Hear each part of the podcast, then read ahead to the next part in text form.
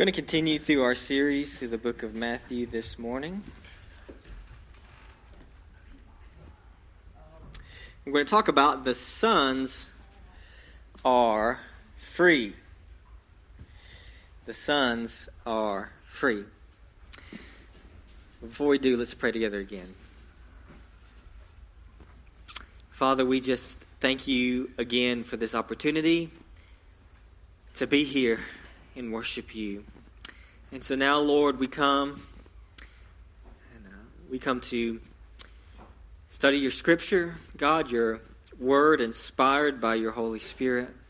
And so, Lord, we just pray that you would use it, God. Speak to our hearts, renew our minds. Help us to think your thoughts after you. It's in Christ's name we pray. Amen. If you have a Bible, you can turn to Matthew chapter 17. Matthew chapter 17.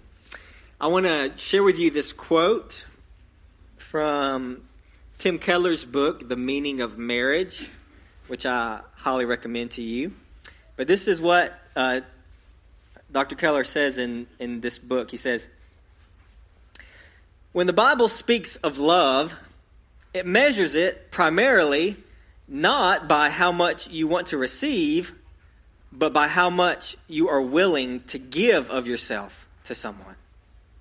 How much are you willing to lose for the sake of this person? How much of your freedom are you willing to forsake? How much of your precious time, emotion, and resources are you willing to invest for this person? And for that, the marriage vow is not just helpful, but is even a test. In so many cases, when one person says to another, I love you, but let's not ruin it by getting married, that person really means, I don't love you enough to close off all my options. I don't love you enough to give myself to you that thoroughly. To say, I don't need a piece of paper to love you is basically to say, my love for you has not reached the marriage level.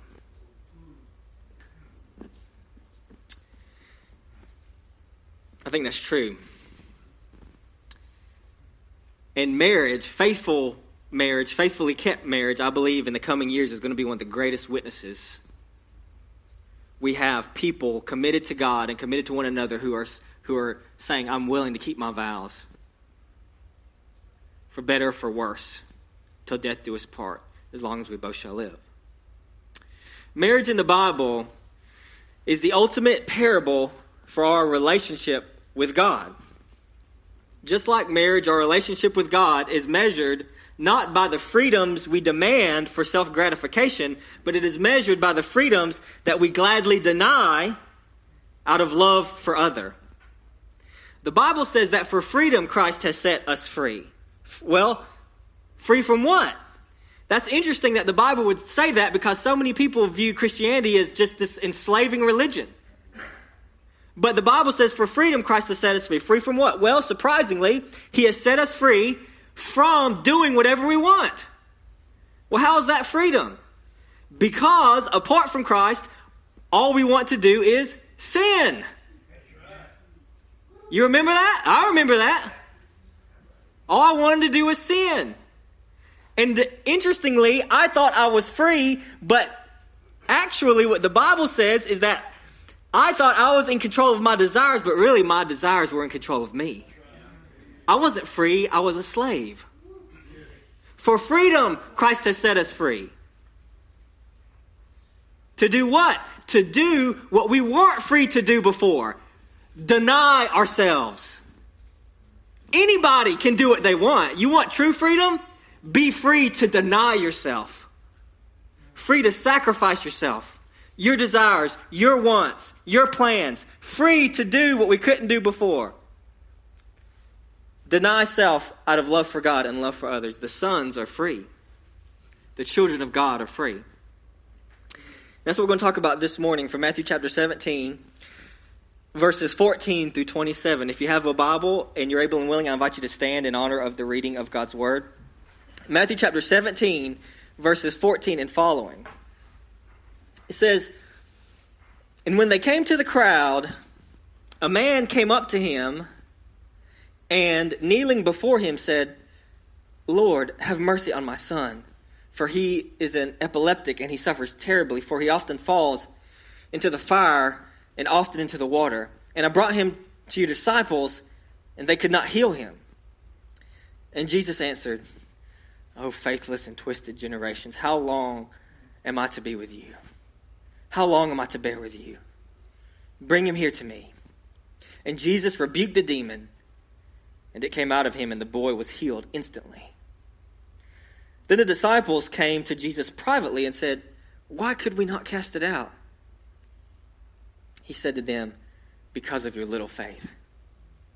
For truly I say to you, if you have faith like a grain of mustard seed, you will say to this mountain, Move from here to there, and it will move, and nothing will be impossible for you. As they were gathering in Galilee, Jesus said to them, The Son of Man is about to be delivered into the hands of men, and they will kill him, and he will be raised on the third day. And they were greatly distressed. And when they came to Capernaum, the collectors of the two drachma tax went up to Peter and says, Does your teacher not pay the tax? He said, Yes. And when he came into the house, Jesus spoke to him first, saying, What do you think, Simon? From whom do the kings of the earth take toll or tax? From their sons or from others? And when he said, From others, Jesus said to him, Then the sons are free. However, not to give offense to them, go to the sea and cast a hook, and take the first fish that comes up, and when you open its mouth, you will find a shekel. Take that and give it to them for me and for yourself. The Word of God. You may be seated. So, we're going to talk about three things from our passage this morning. Number one, the sons are free from little faith. The sons are free from little faith. Number two, the sons are free to suffer for God. The sons are free to suffer for God. And number three, the sons are free to yield rights. The sons are free to yield rights. So, number one here, the sons are free from little faith. All three of the synoptic gospels, that is Matthew, Mark, and Luke, include this account happening right after the transfiguration. So, we talked about last time Jesus um, was transfigured before Peter, James, and John, and he descends from the mountain. Okay, and uh, and we talked about there how there were there were many parallels between Jesus' transfiguration on the mountain and Moses' encounter on Mount Sinai with God, and Elijah's encounter with uh, with God on Mount Sinai. Okay, and so there's this kind of this um this progression that's taking place, and obviously it's climaxing in the person of Jesus. You, you had Moses and you had Elijah, but God gets to Jesus and says, It is to him you shall listen. Listen to him. Okay. So Jesus, uh, and interestingly, when Moses was on the mountain for the first time, when he came down from that mountain, he was confronted with Israel's idolatry. They had made a golden calf, were worshiping it. Now, Jesus, when he comes down from the mountain, he's confronted with this generation's unbelief. And Mark's account gives Mark Mark uh, gives a uh, an extended version of this account, and he tends to focus on the father's unbelief, where he says, "I believe, help my unbelief." But Matthew here wants to focus our attention on the disciples' unbelief. Jesus' disciples were unable to cast the demon out of this child. And remember that for some time now in Jesus' ministry, he had given the disciples the authority to heal the sick and to cast out demons. Okay? And so they had the ability to do that. But in this case, they were not able. And when they asked him privately, or, or when, uh, when he says that they weren't able to heal them, Jesus said, O faithless and twisted generation, how long am I to be with you? How long am I to bear with you? Bring him here to me. This, this, this language about the faithless generation, when Jesus typically in, in Matthew, when he refers to this generation, it's typically very negatively. Because what we see kind of developing um, in the book of Matthew, and as we've talked about so often, is that despite Jesus as the fulfillment of all the scripture, despite Jesus' miracles, despite all that Jesus has done, by and large, that Jewish generation rejected him. They were faithless. They were unbelieving. And, and so uh, they and, and and even this even to a degree extended to his disciples. And that's what matthew is focusing on here that they were not able to cast out this demon either. And so they asked him why couldn't we do it? He said because of your little faith. And so jesus now so jesus like like a, a good like a good uh, master does and like a good brother in christ does he he pushes them a little bit. Sometimes we need to be pushed hey, you should have a little bit more faith by now. God will push us. You should have a little bit more faith by now. I love you, but you, but you should know by now what I can do. And so, just like we saw Peter earlier, who one second he's calling Jesus the Messiah, and the next second Jesus is calling him Satan. Okay, he was he's fickle. Okay, he's fickle.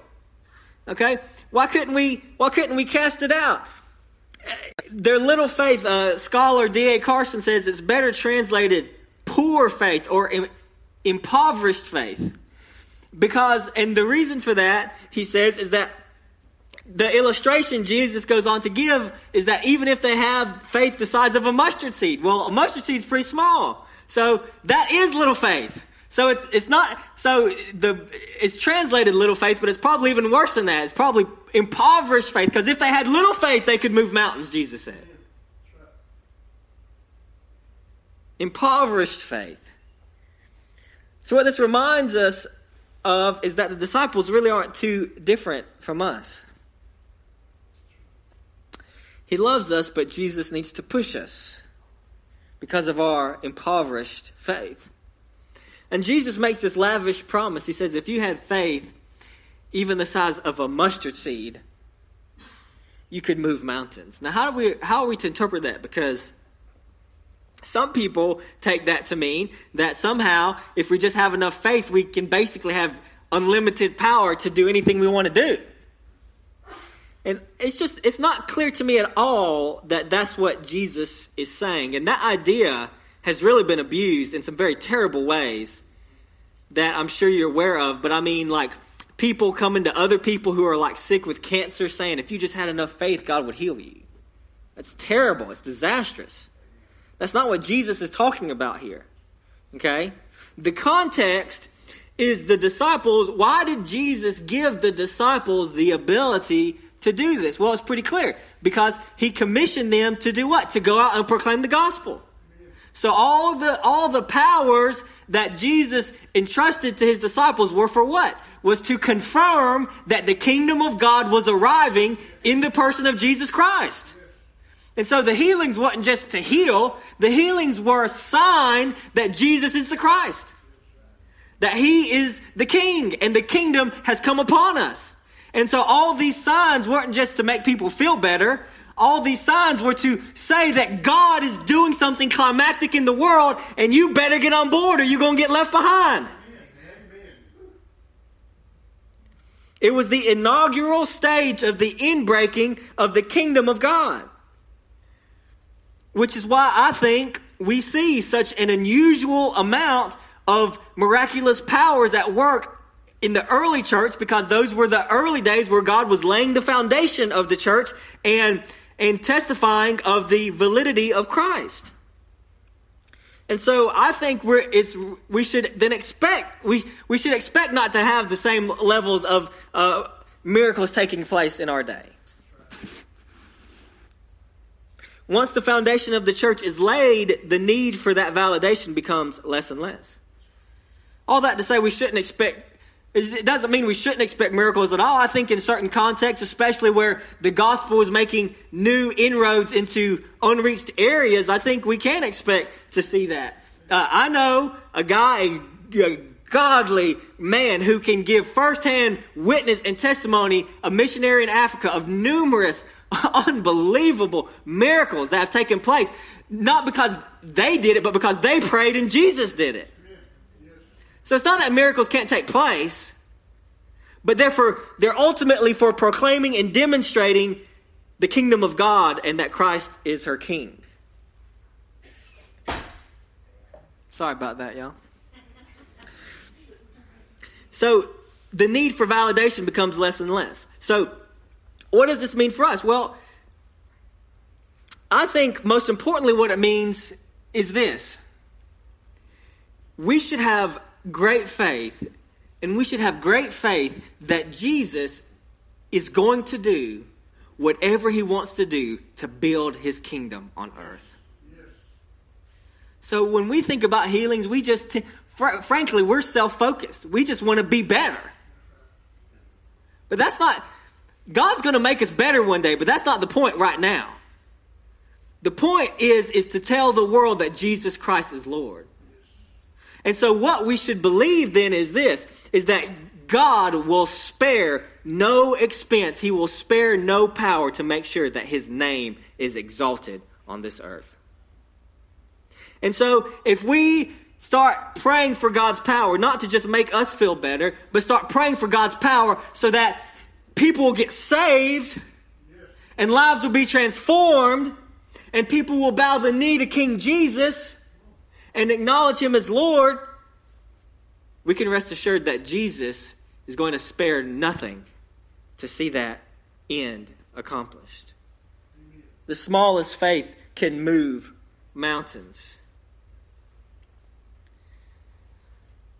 And so maybe it's a family member who just seems hardened to the gospel. Maybe it's a neighborhood, and we think, what are we going to do? Maybe it's maybe it's a nation that you think is going down the drain. Jesus Christ is Lord. He's in charge. And he's going to do whatever he wants to do, and nobody's going to stop him. And so when we pray, that's who we pray to. Jesus can do what the you see, Jesus couldn't do it. I mean, excuse, the disciples couldn't do it. And then and then Jesus says, "Oh faithless generation." But then he says this, "Bring him to me." Jesus can do what we can't do. Most of us are like that. Most of us are like that dad. I believe, God, help my unbelief. Jesus says, Bring him to me. I'll do it. I'll do it. Jesus can do what we can. And if we believe that, that means we're free. We're free from little faith. We're free to believe that God can and will do what we can't. And so that's why that's why I've just been thinking if we're going to see God do anything, it's going to it's going to happen through prayer. So as your pastor, I'm just I, I, I plead with you. Let's be a praying people. Pray for this church. Pray for the members of this church. Pray for the members in your discipleship group. Pray for your lost family members. Pray for this community. Pray for God to do what only He can do. And guess what? When you just when you just start acknowledging that you can't, but God can, and you just start crying out to Him, guess what? God starts to do things.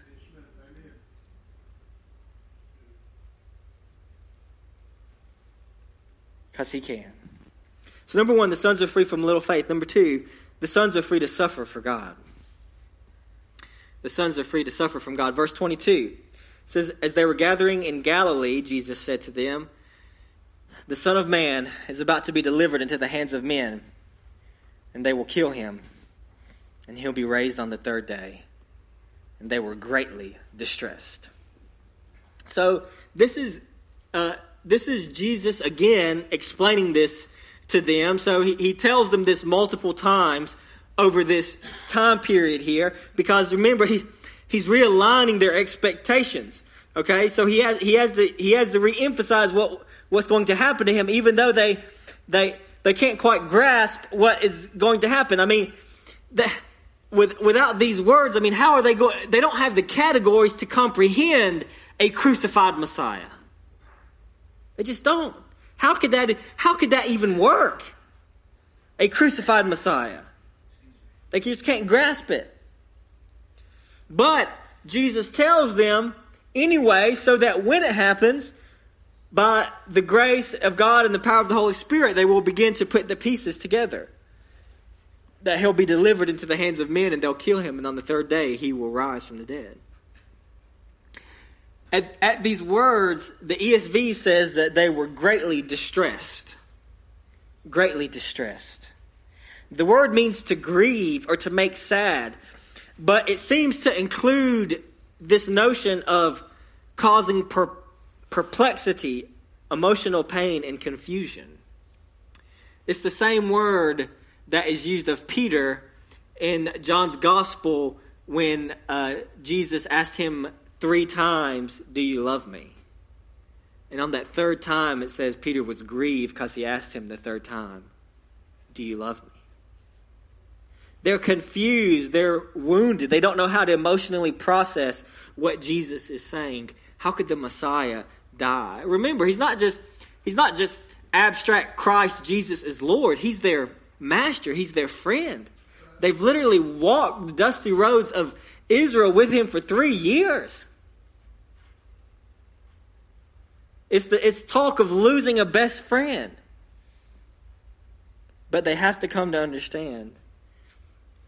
And eventually they will. You see, in this time frame, after Jesus' transfiguration, Jesus begins to focus his attention on Jerusalem and his the final days of his earthly ministry. He is going in anticipation of the of the Passover where Jesus will go to fulfill all that the Passover meant. So you remember the Passover. The Passover was the climactic, salvific event within the history of the nation of Israel. God delivered them from slavery in Egypt in a single night by an act of both judgment and salvation. Judgment on Egypt on those who didn't trust in God, and salvation for those who trusted in Him and, and killed the lamb, the Passover lamb. And they took the blood of the lamb and they put it on the lintels and on the doorposts of the house because God said, I will send the destroyer, and when I see the blood, I will pass over that house in judgment. It's not because they were better than the Egyptians, it's because of the blood.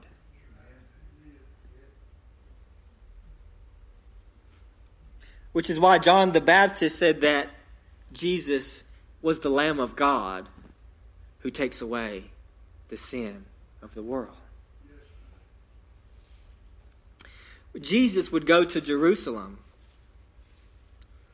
to be the Lamb of God who takes away the sin of the world, to be the one, to be the true Passover lamb of what the original Passover lamb was just a pointer, a pointer. Jesus is the true Lamb of God. And when you return from your sins and trust in Him by faith that He is Lord, that He is risen, that He's alive, that He's coming back, that all who trust in Him will be saved. When you put your trust in Jesus, and it is like you're taking his blood and putting it all over your house. Because guess what? God's coming. But when he sees the blood, he will pass over you. He had to suffer. But the disciples didn't understand that. It distressed them. They had to learn, as we talked about last time, they had to learn that the way of forgiveness is the way of suffering. It has to be that way. That's how it works. Think, I mean, uh, even in an abstract sense, all forgiveness requires suffering. If somebody has sinned against you, the only way you can forgive them is you have to absorb the pain and choose not to hold it against them. That's the only way. All forgiveness requires suffering.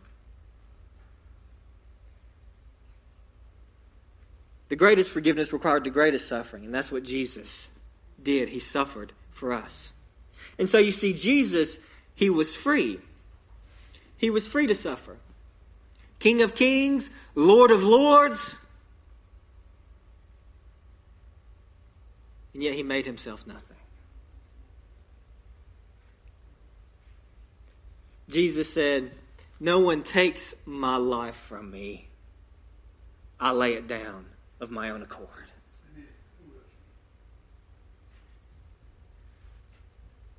I have received authority to lay it down and authority to take it up again.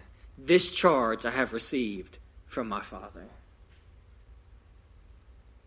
See, Jesus was free.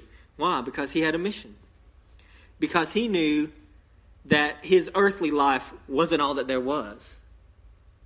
He was free. He was free to do what? To lay down his earthly life. He was free. You see, most of us aren't free.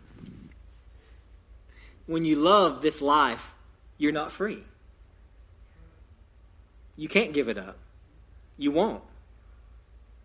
Because how can you give up what you think is all that there is? But if you understand and know that this life isn't all that there is, then you're free to give this one up. He who loses his life will find it.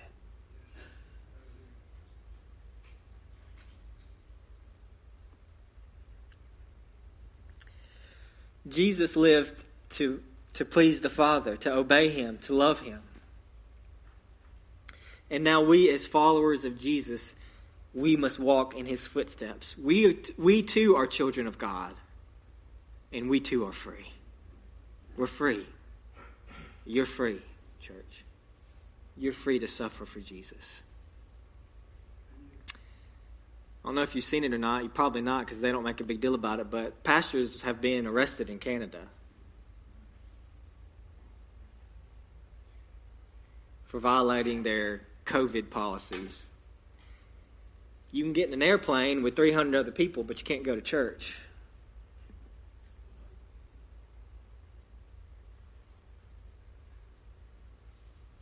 Are you ready? Are you free to suffer for the Lord? He who finds his life will lose it. He who loses his life for my sake and for the gospel's sake will find it. That's not overseas, folks. It's right here. We're free. We're free to suffer for Jesus. We're free from little faith. We're free to suffer for God. And finally, number three, the sons are free to yield rights. The sons are free to yield rights. It says, when they came to Capernaum, the collectors of the two drachma tax went up to Peter and said, Does your teacher not pay the tax? He said, Yes.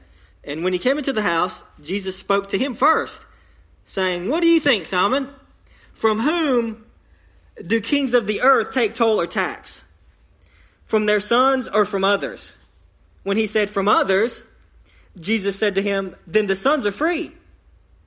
However, not to give offense to them, go to the sea, cast a hook, take the first fish that comes up, and when you open its mouth, you'll find a shekel. Take that and give it to them for me and for yourself. This is a very interesting story. It's only found in the Gospel of Matthew. The two drachma tax is almost certainly the temple tax that's described in Exodus chapter 30, verse 11. It says, The Lord said to Moses, when you take the census of the people of Israel, each then each shall give a ransom for his life to the Lord when you number them, that there may be no plague among them when you number them. Each one who is numbered in the census shall give this half a shekel according to the shekel of the sanctuary, half a shekel as an offering to the Lord. So remember that um, the, the, the people of Israel are, are they're redeemed by God. So the, the Passover was an act of redemption. They were they, they, they were spared. They were purchased out of what they deserved by the Passover lamb. They were spared by God. That's the, that's the imagery. That's the symbolism. And so when they took a census then and they numbered that, uh, from, uh, from, from those days forward, okay, the, the, the, the temple tax was to act as basically like a ransom. It was a reminder that every life of the nation of Israel wasn't free. It was purchased by God. And so the, the temple tax served as kind of like a, a ransom, a kind of like a reminder of the purchase that each life of Israel was purchased by God. And, and the temple tax was a, um, a kind of a, a, a, mark of pride among the, uh, the Jewish nation because all that money would go to support the, um, uh, the temple. So they called it the, the two drachma tax. A shekel, a shekel was worth four drachmas. So half a shekel is two drachmas. So the two, two drachma tax. And so Jesus told Peter, You'll find in the mouth of the fish a shekel. So that's four drachmas, so that he can pay for, him, uh, for Jesus and for himself. The question there that Jesus addresses to Peter is interesting. Peter walks in, and before Jesus knows the conversation he just had, and before Peter says a word, Jesus says to Peter, Do earthly kings tax their sons or others? And then obviously the answer is the others, right? the, the crown prince doesn't pay taxes.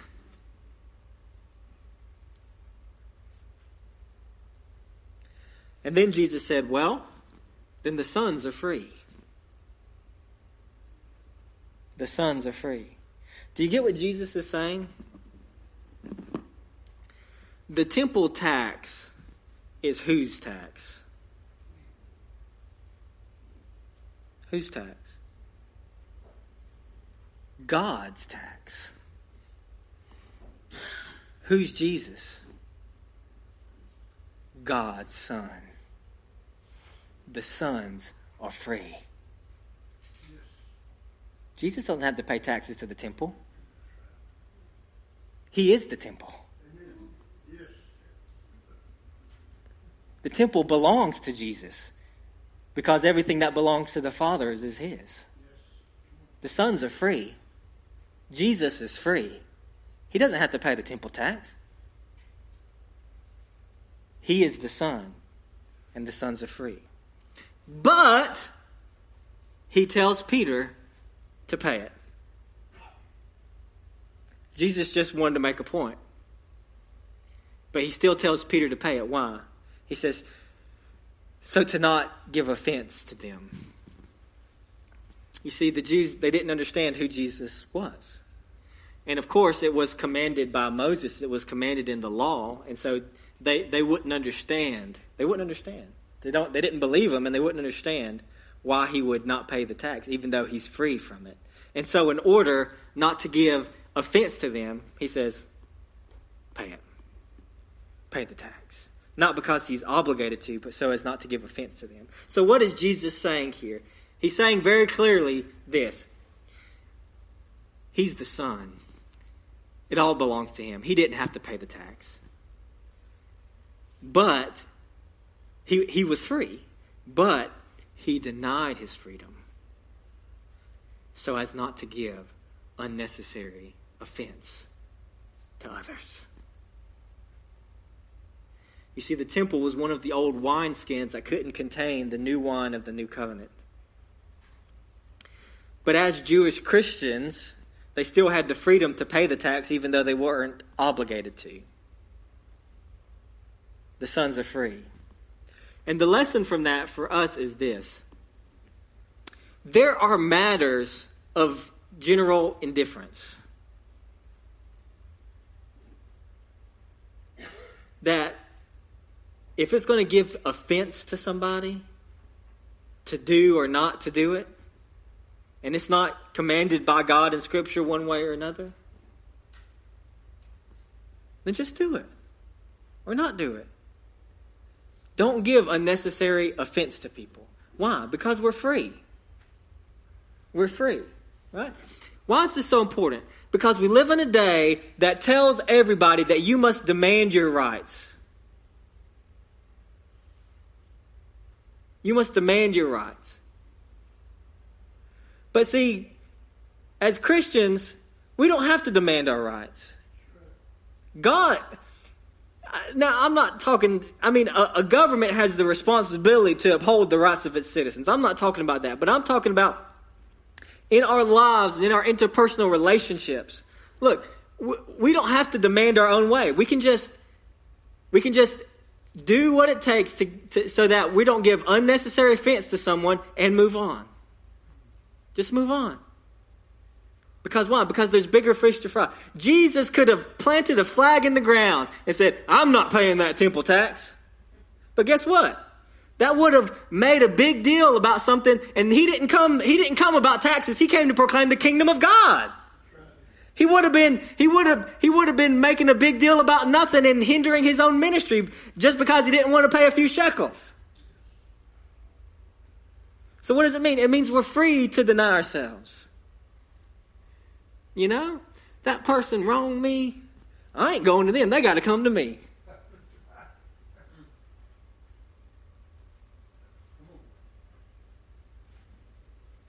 Let me tell you something. There's bigger fish to fry. We're free. We're free to go the second mile. We're free to be wronged. The Bible says that. We're free to be wronged.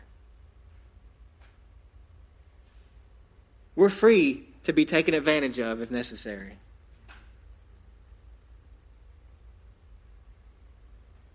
If, we, if it means we don't put unnecessary stumbling block between others and the kingdom of God. Deny our rights for the sake of others. We do this. Why? Because that's what Jesus did for us. Let me tell you something. Jesus was in heaven, the Son of God, shining brighter than the sun. He didn't have to come down here, get in our mess, die for somebody else's sins. He didn't have to do that.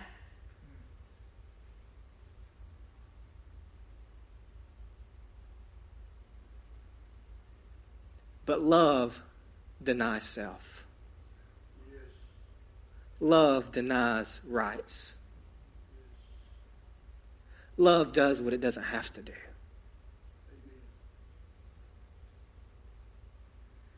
Because that's what Jesus did for us, we can do it for others too. And as I close this morning, I just want to say if you don't know Jesus Christ this morning, He loves you.